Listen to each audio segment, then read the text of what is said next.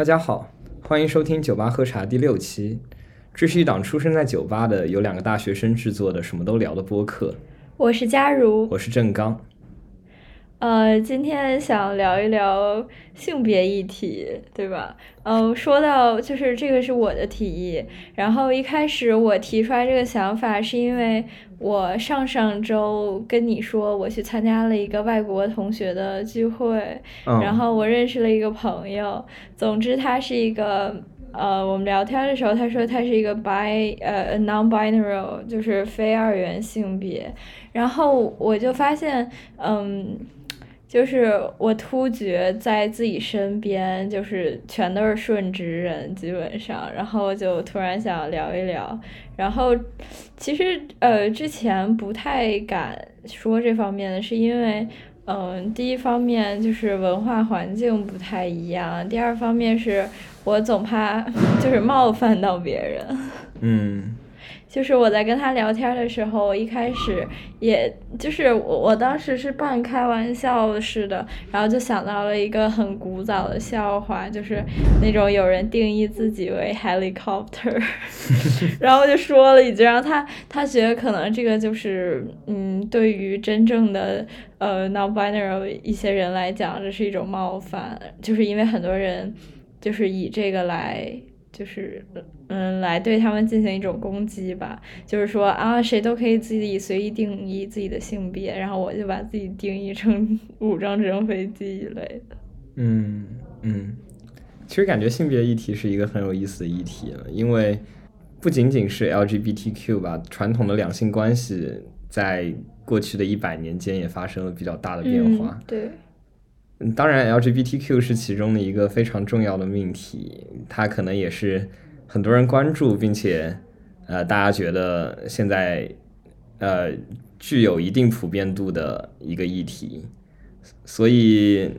我也想听一听关于这个方面，因为呃，to be honest，我对它的了解并不是很多。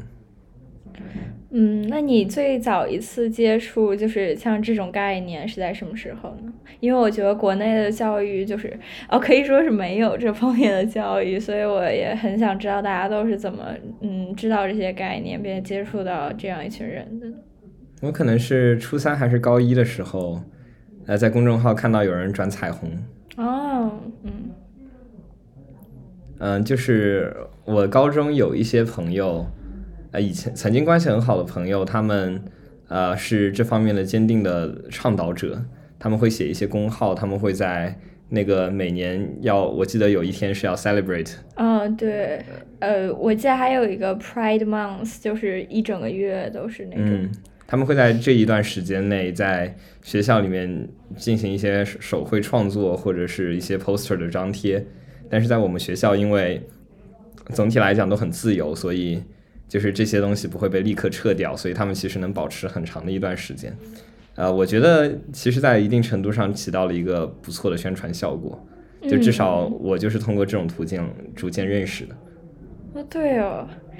呃，我第一次接触是在初一的时候，然后我当时是在就是呃美国竟然会有那种 summer camp 嘛，嗯，然后我当时就参加了一个美国的 summer camp，也就是到。到了美国，大概进行了三四周的一个夏令营，然后在就是我们当时也有那种选修课，但是我当时英文也不是特别好，然后对这方面也没有任何的认知，然后我就是没有太看懂每一门课的。呃，就是内容，我当时就随便选了一个，然后那个里面有一些什么 pride 呀，什么词汇，但是我当时并不清楚它是这个课，然后我当时以为是一些就是奖励或者什么的，然后，然后我选了这个课之后，老师第一个事情是让大家先做自我介绍。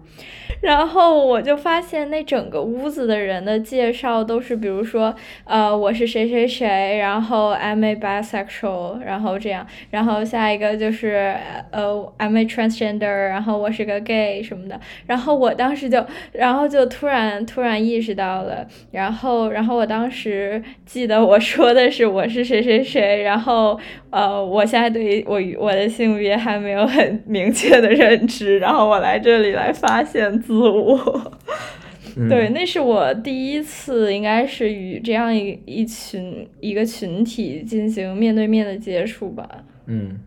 然后我觉得就是呃，可能外国对于这方面还是。呃，客观程度上是要教育多很多的。然后，比如说，我记得我们当时在那个夏令营的时候，还会有一天是。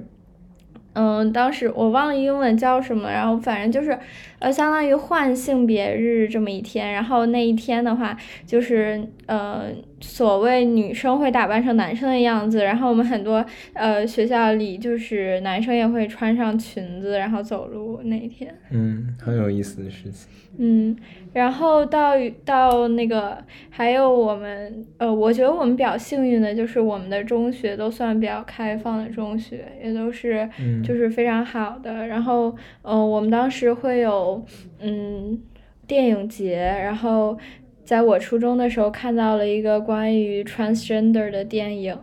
然后。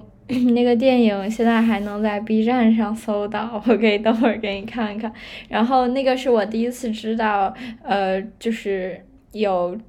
呃，有这个性别，然后还有很多很多在二元性别之外的性别，然后，但是就是我觉得。呃，比较悲惨的一点就是，即使在这样一个开放的环境下，那个电影最后只在 B 站上上了，就是没有参与我们学校的电影评奖活动。嗯，但能在 B 站上上映已经是一件很了不起的事情。嗯，对，而且当时就我初中的时候还挺，就是我想想一一几年，大概一六年。然后那个时候有就是有拍这方面的，我我已经觉得算是比较呃比较就是算也不是前卫，不就是比较 open minded 了。嗯，所以像你说你初一去 summer camp 的时候，你的同学也是美国的初中生。嗯，对。所以他们那个时候已经会对自己有一个那么鲜明的性别认知了。对，我也我也很就是挺惊奇这一点的，因为我觉得我们我至少是我的小学没有对我几乎没有对我有任何这方面的教育，然后呃，甚至我都不知道，比如说有 transgender 这个性别，也不知道有非二元性别这些东西，所以我又怎么能就是能给自给出自己一个这样的定义呢？但是他们感觉就是，嗯，很在很早的时候就对自己有一个较为明确的认知，我不知道这会不会成为就是我们身边呃都是顺直的一个原因呢？就我其实有一点困惑是，这种性别认知它是怎么形成的，或者说一个人是如何确定自己属于一个呃 bisexual 或者属于。呃，一个 gay 这样的名词，因为在传统的框架下面，人们会去接受自己是男或者是女的这样一个呃二元对立的认知吧。但是，呃，如果想要改变这个认知，一定需要非常强有力的 proof，或者说一定需要有一些很 reasonable、很成逻辑、很成体系的认知，帮助你来确定自己到底是哪一种人群。所以我其实并不。确定，我也想了解这个背后的逻辑是什么，就是它背后的机制让如何，它的认知是如何形成的。嗯，就是。呃，我那个，我有一天和就是我新认识的那个朋友聊天的时候，然后我当时也也非常好奇，因为他其实就是是在上大学的某一天突然变的，就或者说突然认识到的，然后我就很好奇，然后他说，呃，他就先他先给我解释了一下什么是 binary，就是就是相当于呃，他他给我解释二元性别就是相当于一个光谱或者说一个坐标系。然后在最呃最这一头是男，在最最另外一头是女，然后然后嗯你自己脑子脑子里面会对男和女这两个性别有自己的一个认知和定义，比如说嗯我先跟我说呃女性，我可能脑子里反映出来一些词汇和形象，当然这个每个人反映出来是不一样的，然后。然后你的性别会在这个坐标上面游走，可能，然后你给自己定一个坐标的位置，然后这个就是二元性别的理论，然后非二元性别理论就是，嗯，就是否认这个坐标轴，在我理解就是，嗯，呃，就是你不再认为这个性别是可以被一个坐标轴定义的，然后就是相当于，嗯。可以说是一个更呃立体的东西，然后就跳脱出了原来的那个既有框架。然后他就是在有一天突然在思考的时候，觉得呃他自己并不符合他脑子里面对于男性的形象。我我对我看他的时候，他确实也不太符合我脑子里对于男性的形象。但是他就是他有一天，或者说我觉得他可能阅读了相关的书资料，还有知识，然后然后就是之前没有这样一个概念，只是觉得呃自己喜欢这样做。但是之后在呃认识到了有这样一个群体之后，然后就把自己的行为然后归属到了一个这样的概念里面。我觉得可能是这样，所以其实它是一种，呃，很主观的事情，有一点像自证预言。如果你觉得你是，那你就会成为。嗯，可能是的。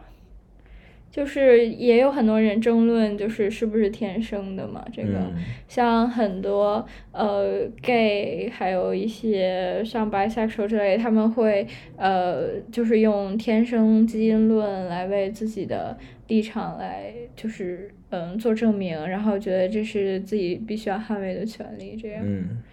但是好像就我不确定啊，就是呃，科学上好像还没有一个就是确论说这是不是。因为有一些，我举一个比较极端的例子，当然也发生在我身上，非常荒谬。就是有一个嗯学长来追我，嗯，然后他我跟他说不可能，我是喜欢女生的。他说你怎么证明你喜欢女生？就是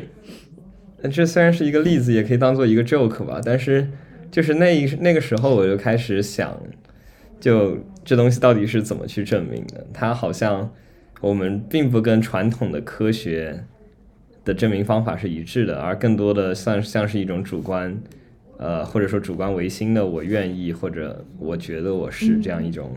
态度。嗯，你听说过一个理论叫性向流动论吗？我没有。哦，就是有人说是人的性性向就是可以是固定的，但是就是那个说大多数人的性向可能是流动的，就是。呃，就是你今天可能是，就是比如说我刚才说的 binary 的那个坐标，你可能是在上面游走的，然后你的性向也是可以游走的，这样。他他认为这种性向是纯 sexual 的性向吗？还是说只是单纯的 like？嗯，我我不确定。嗯，我我我回去想可以可以再查一下，这是一个很有意思的。命题吧，就因为其实很多人 argue，他会说你现在搞这一套 LGBTQ，那那以前既然没有这个东西，大家不都活得好好的吗？你这东西提出来，它又有什么价值呢？就事实上，呃，这个问题也是很值得思考的。当然，呃，我觉得很很好的一个呃回答方法就是，我们破四旧，那曾经在四旧存在的时候，其实。一切也有它自然的道理，只是在四旧破除之后，我们到了一种新的社会形态，到了一种新的意识意识形态和价值形态，所以我感觉，就其实与传统的二元对立不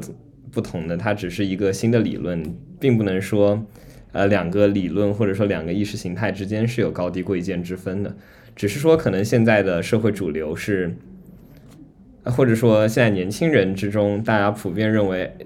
呃，LGBTQ 是值得尊重的，或者说，呃，大家比较同意这一套理论所代表的价值倾向。呃，我不确定，就是我不知道有没有那种实际实质的例子，就是可以证明，如果我们当，呃，用男女的二元对立变量去控制真正的性别的话，会产生一些实质性的危害。嗯，我我突然想到，就是现在很多人就反对这些，比如说，呃，非二元性别者就会说，你们这些东西是不符合自然的，然后说是就是嗯不能被接受的，然后就是有点像刚才那种说我们之前自己都活得好好的，就是嗯，但是我觉得就是自然这个东西，呃，我非常不同意这个观点。我首先想说就是呃，我觉得就是。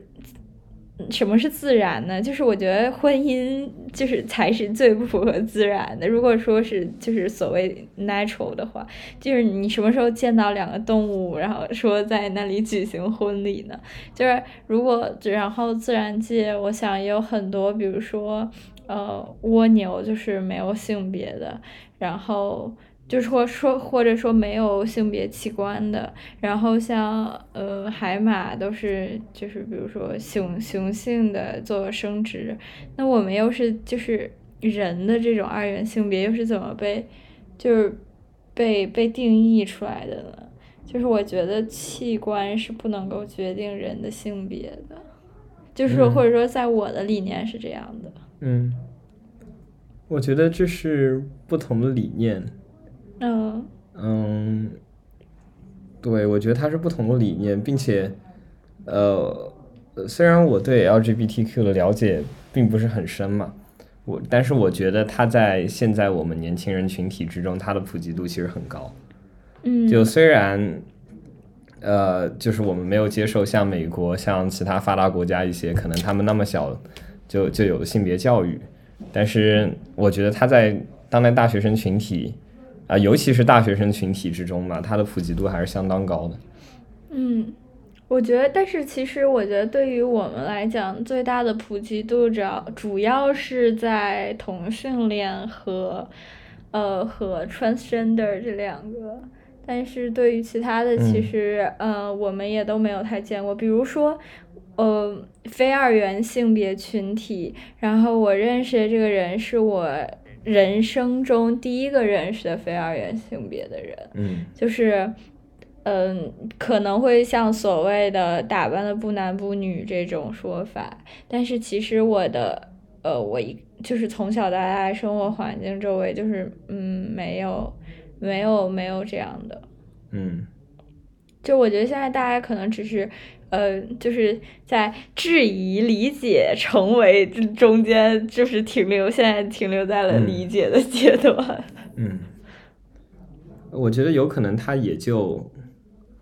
呃停留在这里，或者他可能可以再上升一步，但是可能非常困难。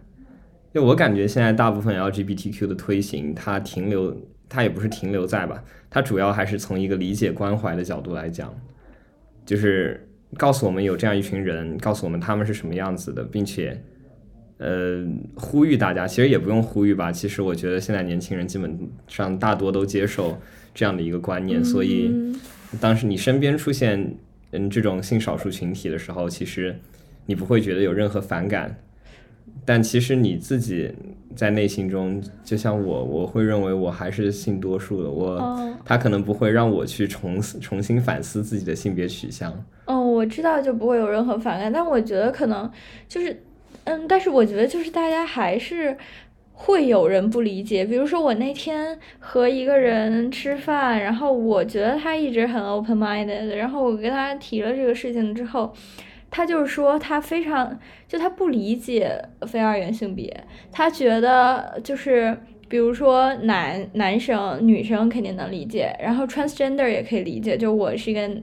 男生的外表，但是我我我内心觉得自己是个女生，然后他觉得除此之外，就是把自己定义为这样性别体系以外的人，就是他完全无法理解，他觉得就是就是你。就是有点像你刚才说，这不就是自己想到哪儿是哪儿吗？就是比如说，我现在突然觉得我是一个椅子，然后我也可以这么说。然后就是一些嗯，像一些反对的声音一样，我觉得这样群体还是挺多的。嗯嗯，然后我也会有的时候在呃，比如说我在网上看到那种像什么嗯，你是一个，就是你看到过那种新闻吗？就是呃，奥运会。然后说嗯，男生对转对对 trans 的女生，然后破了女子记录。对，还有一些像平时一些小事儿，比如说呃，像去哪个卫生间这种事情，然后我觉得其实这样生活中现在争议还蛮多的。嗯啊，这个确实，这个确实，这是我之前没有考虑到的东西。就是不是所有，就是我觉得他们现在的群体，呃，就是面临的环境，就是，呃，还不是那么的好的。但是这种争议的本质存在，比如说该去哪个卫生间，这个可能还是一些很 definition 的东西。就你定义卫生间的时候，你那个区分是通过呃真实性别还是心理认知性别来分。当然，更好的解决方法肯定是我们会我们会需要去考虑这些性少数群体，所以有一个独特的嗯嗯。呃卫生间给被打造成他们，但是。所以我觉得就是国内在这方面还是距离还挺大的。就比如说我在美国上学的同学的学校，可能就是卫生间就是不分性别的，就是他们只有一种卫生间，或者说他们有一种呃，他们有三种卫生间这种。嗯，然后，然后就是那种不分性别的人，呃，卫生间的就是拥护者，可能就是说，就是他就是 上厕所只是一个排泄的地方，就是不应该跟 gender 挂上钩，就像你们家里也没有一个属于爸爸和属于妈妈的卫生间一样。我其实觉得一个卫生间是一个很很好的 idea。哦哦，我同学就是知大的，然后他就是说他们学校只有一种卫生间。嗯哦，然后，嗯、然后我想，我们或许可以先从同性恋的群体聊起，嗯也不是聊起吧，就是 就是过渡到这里。嗯、因为我觉得同性恋还是属于我们身边接触群体最大的一个 LGBT 群体。嗯。然后，然后我前段时间读那个有一个书叫《论爱欲》，反正里面我就是，哦，我一直以为柏拉图式恋爱就是指的那种没有性关系的恋爱，然后他，然后我那天看书，然后发现他一开始是用来指就是同性恋的，嗯。嗯，不过我就是提一句，也也没有很很特殊的，我只是觉得很是个很有意思的事情。然后我觉得现在社会里面，就是男同性恋被放到了一个比较中心的位置，然后嗯女同性恋还处于边缘化的位置。嗯就大家就是在一开始说同性恋的时候，脑子里都会反映出来两个男的形象，我也不知道为什么。对，我觉得是。就其实女同性恋，我觉得从概率上来讲，他们应该没有很大的差别。当然，这哦我也不知道，因为我们没有很很多的统计数据，可能甚至没有统计数据。但我认识的像台湾女作家邱妙金，她就是一个嗯同、女性的同性恋者，而她当时在二十七岁选择自杀的时候，那时候就一九九几年嘛，可能也受到了比较老派二元二元对立性别的困扰。他在《鳄鱼手记》里面描绘的那一对拉拉，或者说那一对女女同性恋者，最后以一种近乎于撕裂的方式分开，以一种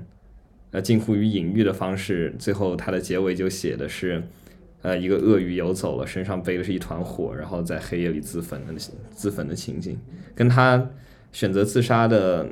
呃，想法可能是不谋而合的，可能他也是想借由这样一本书来表达他自己那种痛苦与呃无奈吧。就当时也是第一次，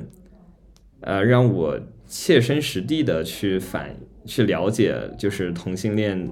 者在对待两性关系的时候，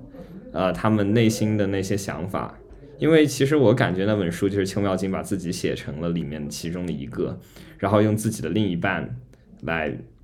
他的心理活动来刻画书中的另外一个形象。嗯，所以其实他的描写是很到位，呃，并且很敏感的。所以那是我第一次就是听说那样的一种心态，然后去了解这样的一种精精神和心灵世界吧。我感觉很多女同性恋的书籍都是描描写那种心灵特别敏感的部分。然后我在想，男同性恋被关注程度很高，一方面是因为那种 BL 文化的兴起，还有一方面，我我我不知道是不是我过于敏感了啊，就是因为读了很多，也不是很多吧，就是一些女权的文章和书之后，就是嗯，就是意识到男性是一直处于一个上位者的地方，比如说，就是他们应该是处于性和。呃，人就是交往关系中的一个就是主动方，然后然后会不会人们对于就是男性处于被动方这样一个就是嗯位置往下降了，然后会对于这个事情感到一些嗯可能是耻辱，或者说可能是一些就是就是对于传统位置关系的颠覆，然后导致他们对这样一个群体的关注程度更大，只是我的一个思考。就是，毕竟就是把一个上位者拉下来，会就是影响可能会更大一些。我觉得这是一个我从未听过的角度。哦。嗯。因因为我我记得之前就是呃上野千鹤子在他书里面写男性一直是一个插入者的地位。嗯。然后然后我在想，如果他转换成呃另外一方之后，嗯，就是嗯这会同时。就是引起两个两个就是社会群体的，就是关注，但是但是可能就是女同性恋就是男性的关注会少很多，嗯，这样。我我知道那一种上野千鹤子所讲的事情，但是我从来没有想过拿拿这样的一个理论来分析呃同性恋的社会问题，我觉得是一个很有意思的角度。嗯。然后我我也是在前段时间看，呃，忘了看什么，然后才就是突然想起来，我们一直觉得西方是一个对特别开放、自由的地方，然后尤其是像就是北欧那边，欧洲，然后呃，但是其实他们曾经也将同性恋设设为一种就是罪行，然后直到。嗯，直到一九八几年才飞出。然后，呃，因为我之前其实我知道，还是因为我特别喜欢的一个作家叫王尔德。嗯。然后就是那个，就是非常浪漫的那个王尔德。然后他他。我因为喜欢他，然后就去了解了一些他的生平嘛，然后我就看他那一生特别特别惨的爱情故事。就王尔德和他的爱人波西是一对同性恋人，然后，呃，我觉得对于王尔德来讲，那个他们的爱情就是甜蜜如砒霜的这种感觉，就是就是前期很甜，但是后期就感觉他又痛苦又无法逃离这段爱情，然后最后呢，就是。最后大概，呃，简单的来讲，就是可能就是他的恋人把他送入了监狱这样一个故事，然后就是大概就是以同性恋罪行这样。嗯嗯。我就是突然想到了，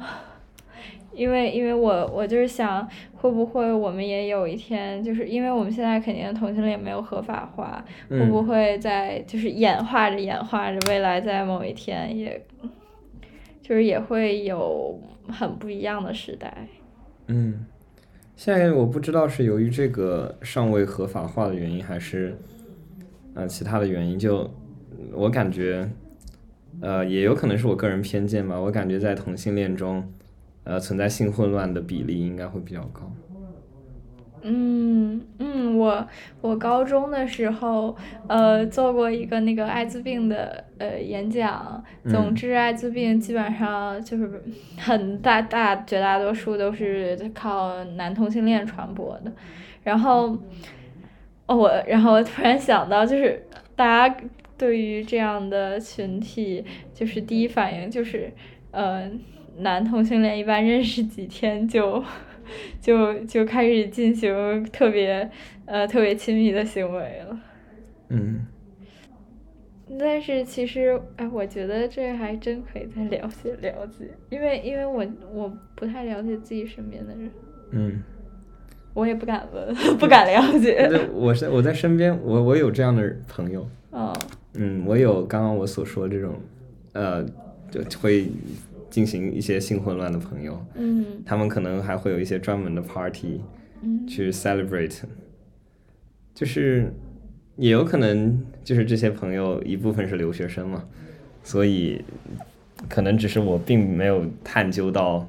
本来正常两性之中留学生的生活是什么样的。但但这这是为什么呢？就是为什么男女之间就会有如此大的就是道德束缚呢？是因为是因为普遍来讲，公开出柜的男性都有更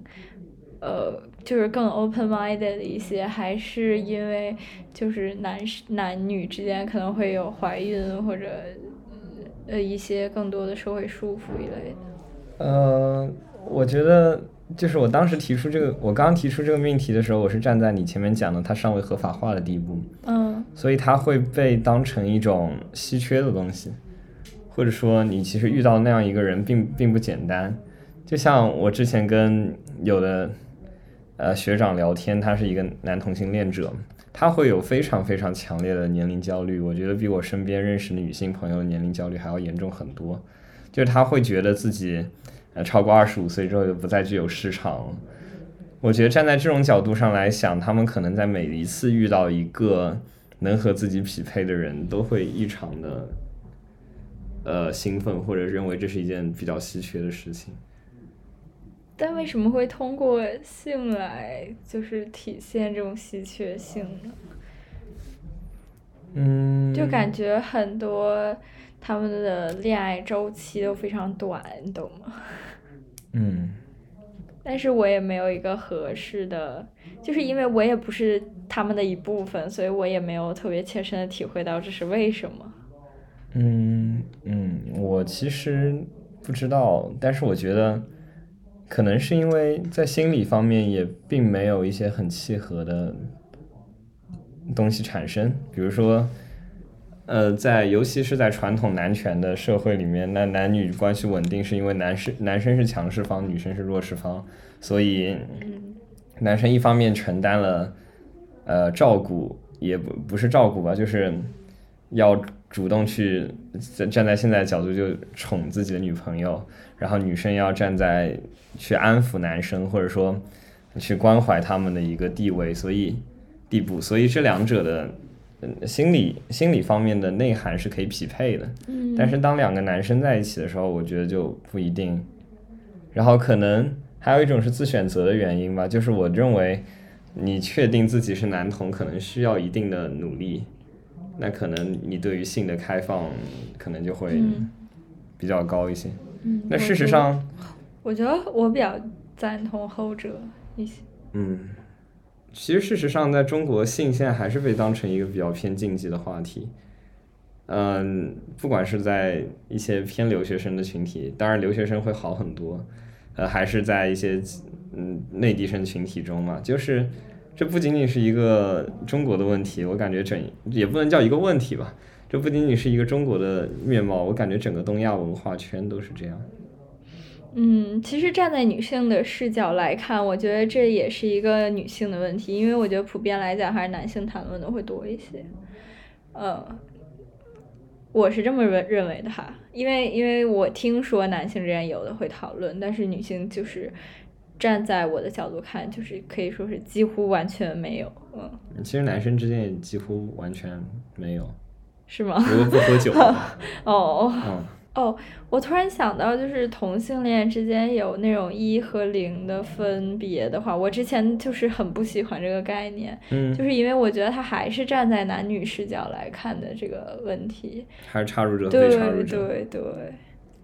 就我还挺不不太喜欢这种说法的。我喜欢一些偏一致性的理论，就是你既然拿性别光谱来解释男女之间嗯那些可能有的不不同变量，嗯那你为什么又拿二元对立的分法来分一区分一个同性恋之间的关系？嗯，我也我也我也很，我我也想说，因为因为很多人就是你看网上就是如果有一对人就会底下有人会以这样的说法，你有见过吗？就是我见还蛮多的，然后我每次见我都会感觉稍微有点膈应，但不知道他们本人有没有。对，这其实，呃，很莫名其妙嘛。我就是大家都喜欢有一个很明确的标签，其实，嗯，我感觉，嗯就现在为什么 MBTI 那么流行，就是因为它可以迅速给你十六种人格中的一个，嗯你可以找到与自己的同类型的人，你可以找到与自己完全相反的人。那传统的二元性别的对立为什么被抛弃呢？我没有太懂。就是如果你把你认为性别它是一个后天的东西，就如果你在反对了那种基因上造成的嗯影响的时候，那性别它本身可以作为一个标签打在自己身上的时候，人们为什么又去 mess up 把这个标签呃变得非常的混乱，去引入一些新的变量？比如说前面讲的性别光谱里面那些连续的东西，并不是两个极端，而是中间任意一个值都可以取。这也有可能就是因为性别它本身就是一个不一样的东西，它可能和标嗯签它就不是一个类型的事情。我觉得是，呃，我我前段时间听到一句话很受感触，就是你要定义标签，而不是让标签定义你。但我觉得嗯现在大家都是在先先引出一个标签，然后再用标签定义你。比如嗯说，呃，你是。呃，比如说说到 MBTI，然后说，比如说，呃，你说你是 ENFP，然后大家就会对 ENFP 有一个传统图示，然后把你套入那个那个标签里面，而不是你自己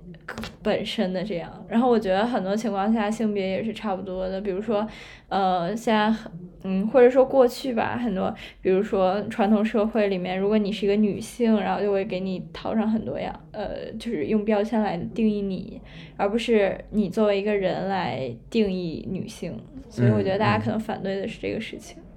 嗯嗯嗯，然后说到嗯，说回同性恋的话，我觉得 我我暑假去了重呃重庆嘛，然后就成都那边、重庆那边，感觉就是确实是，嗯，还是比较多的。然后我朋友当时坐公交车也感叹说，这是他在中国第一次见到，就是呃公共交通上有宣传，就是 Pride Month，就是那个啊，真的啊，对，就是有那个，就是我记得他当时好像是在公交车的把手上面吧，然后就是那个那个小广告就是 Pride Month，然后我我也是还挺震惊的，那这是官方的行为吗？应该不能吧？嗯，不知道，但是是公共交通，所以嗯，可能就是文文化，我觉得就是就是多了还是可以影响一个地方的行事标准，嗯，嗯。那你觉得成都为什么会成为那样的一个地方？哦，不，这真的是基因论吗？我也不知道啊。我觉得会不会就是就是那一块儿的人一开始比较大胆，然后嗯当人公开聊这个事情，觉得它不是一个值得被呃私藏起来事情之后，就会有很更多人勇敢的跳出来，这样。就是他们社会文化不再是一个就是笑话或者歧视呃同性恋的文化之后，然后大家就会更勇敢的站出来。嗯嗯，这这是我能想到非基因论。当然，我觉得就是这是也是一个很有意思的研究命题。嗯嗯嗯就因为在传统的，在成都出现 gay bar 这些事情，或者说同性恋之前，我觉得大家对于四川的印象一直就是不是他不会认为四川是一个非常非常开放的地方，嗯嗯呃，而他可能会呃会认为四川是一个。比如说宋祖英有首歌叫《辣妹子》，他可能比较直爽的一个地方，但但与开放可能还扯不太上。然后如果要说与国际接轨的话，那可能上海是中国与国际接轨的最好的城市。但事实上，在上海里面，我们啊、呃做的一些嗯嗯、那些宣传，包括实际上它的人数，我感觉也不是很多。嗯，对，我也想一直问这样一种问题，就比如说，在中国，难道是真的 LGBT 群体要真的比外国要少很多是很多吗？还是就是嗯嗯，就我觉得这这还是一个嗯比较比较标签化的问题吧。就比如说你 ENFJ 在你有 F 和 J 这两个指标，或者说你说的现在引入的第五个字母，它一个是 A，一个是 T 嘛。你在有 A 和 T 之前，人们就只有四个标签，那肯定其中会存在一些不明确的分类，但人们还是会强行把自己往那个分类里面塞。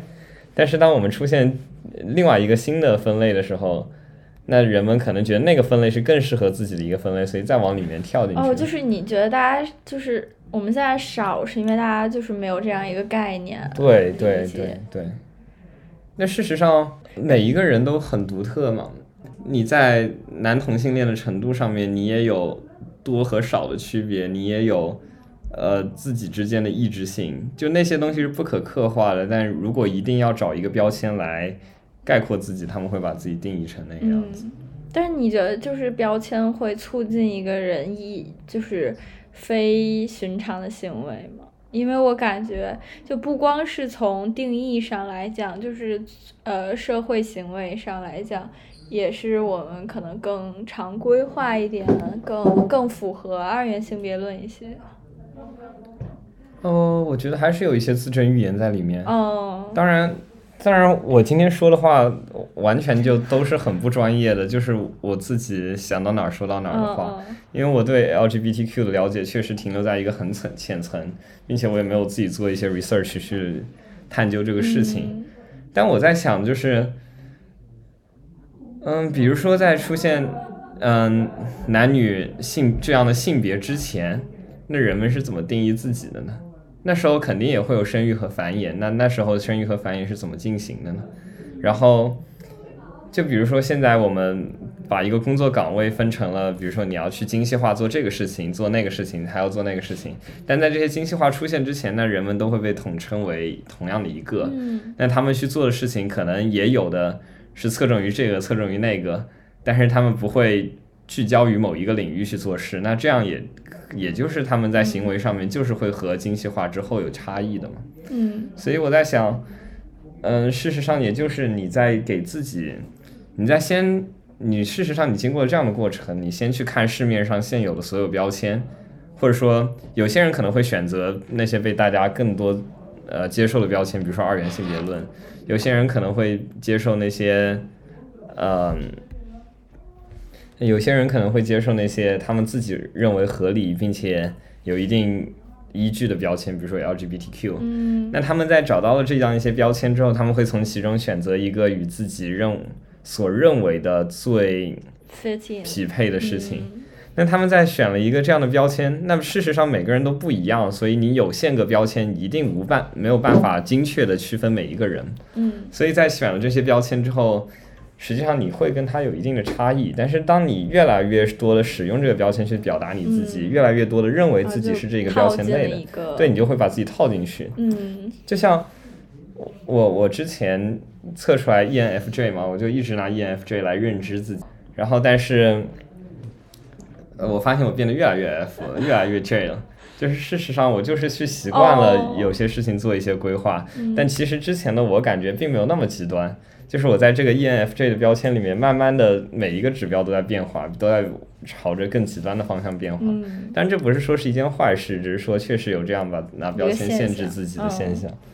哦，我我当时也在看，之前在看 LGBTQ 的时候，然后有一种有一种呃性取向叫呃。A romantic 就是无无浪漫呃性取向，反正总它和无性恋是不一样，就是他们可能不是很 into 这样一个浪漫的关系，然后就是。对于男女爱情没有任何的想法，然后我就因为我我身边大概会有有几个人就真的是这样，然后我就给他们发我说我找到了你们的，我找到你们的归宿，我突然觉得这会不会是一件坏事？就他们如果真的就是觉得 fit in 的话，因为他们每个人都说哎好像还真是，然后然后为他们真的 fit in 之后就越来越这样越来越这样，嗯，说不好。然后我想，可能还可以聊一聊对 LGBT 的歧视与政治正确这种事儿。嗯嗯。嗯，因为因为我之前也是在和美国工作的同学，不是工作上学的同学聊天的时候，然后他说他们找实习或者说找工作的时候，呃，如果两个人就是其他方面都一样的话，人们会更倾向于我我只限于在美国的人啊，更倾向于要、呃传统性别和传统性向以外的人。就比如说，嗯，对对对对嗯嗯这这已经成为了一种政治正确了嘛？就是我感觉很多，呃，像美国的明星也把 LGBT 变成一种生意了，就宣传自己是对呃政治正确的人，这样。对我有同学在申请美高的时美美本的时候，他填了自己是同性恋。嗯嗯，嗯就是对他们说，有的时候这是一个优势，嗯，对，对于他们来讲。就是因为有宪法规定，你不能歧视任样一任一种种群，哦，对。所以他们会去看每一个学校在每一个性少数群体它的录取比例。在，所以很多人，如果你去填男同性恋，因为他可能没有录取到那么多的比例，那又怕被你举报或者说哦被你诉讼，他可能就会选择就呃嗯降点门槛，把你录了就把你录了嘛，所以会有一定优势的，我觉得。然后就是比如说他们，然后就自证预言，导致越来越多，会这样吗？啊，他不会，他不会，而且他非常，就是他们这种性向会在，呃，一开始的时候，大家都会知道你是一个什么性向，所以他现在过得其实挺难受的。但他反正在准备转学，嗯，就是他在一一开始就没有搬进学生宿舍，因为给他安排的宿舍，我觉得应该就是跟他填的性别相符的宿舍，所以他一开始就直接在旁边租房子了。然后他现在在筹划准备转学。嗯，但我就是想说，就是还是不就是，嗯、当然在我们这儿还不存在这种情况，但是就是不要把 LGBT 变成一种生意，这种不要、嗯就为了为了争取而正确。对，不要尝试去刻意引起话题吧。嗯，但是我也理解这样的现象，因为比如说我是从男女议题上面出发的，比如说就是女性可能会在很多女性议题上做出很多极端的讨论和极端的说法，我觉得就相当于你想从原来的一个负值拉到正常值的时候，必须要有几个人在对，在很极端，对，在做这些事情才会往回拉，就是嗯，但是现在出现就是就希望他不要就是越来越过分吧，对，我觉得这样的一种行为反而是对于 LGBTQ 本身的不尊重。嗯嗯嗯，嗯，但是同时也会有政治正确，也会有一些比较好的细节和现象吧。就是我注意到的，就比如说在注册外国的软件的时候，它会呃细致的让你填很多性别这个是很之好的点类的人，对，然后也会在你的就是 ID 边儿上会有那种 he 呃 she her hers，然后还有 they them theirs，然后就是代表别人对呃就是希望别人怎么称呼你吧。啊啊嗯啊！这个我觉得是一个很好的尊重。对，因为我感觉很多人，比如说 transgender，会很不喜欢别人把他们叫成另外一个性别，嗯然嗯，后就是会希望别人先问一下，嗯，怎么称呼你比较好。嗯，然后我觉得就是社交媒体上这个还是挺，呃，挺温暖的，或者说挺 thoughtful。对对。嗯，嗯，我觉得今天聊的蛮多的了，但是就是也都是基于我们两个比较不是那么深入的认知。如果之后我们还有更多的理解，还有更多的思想，可以接着讨论。然后今天就到这里吧。然后我我们觉得还是那句话，你定义标签，而不是让标签定义你。嗯，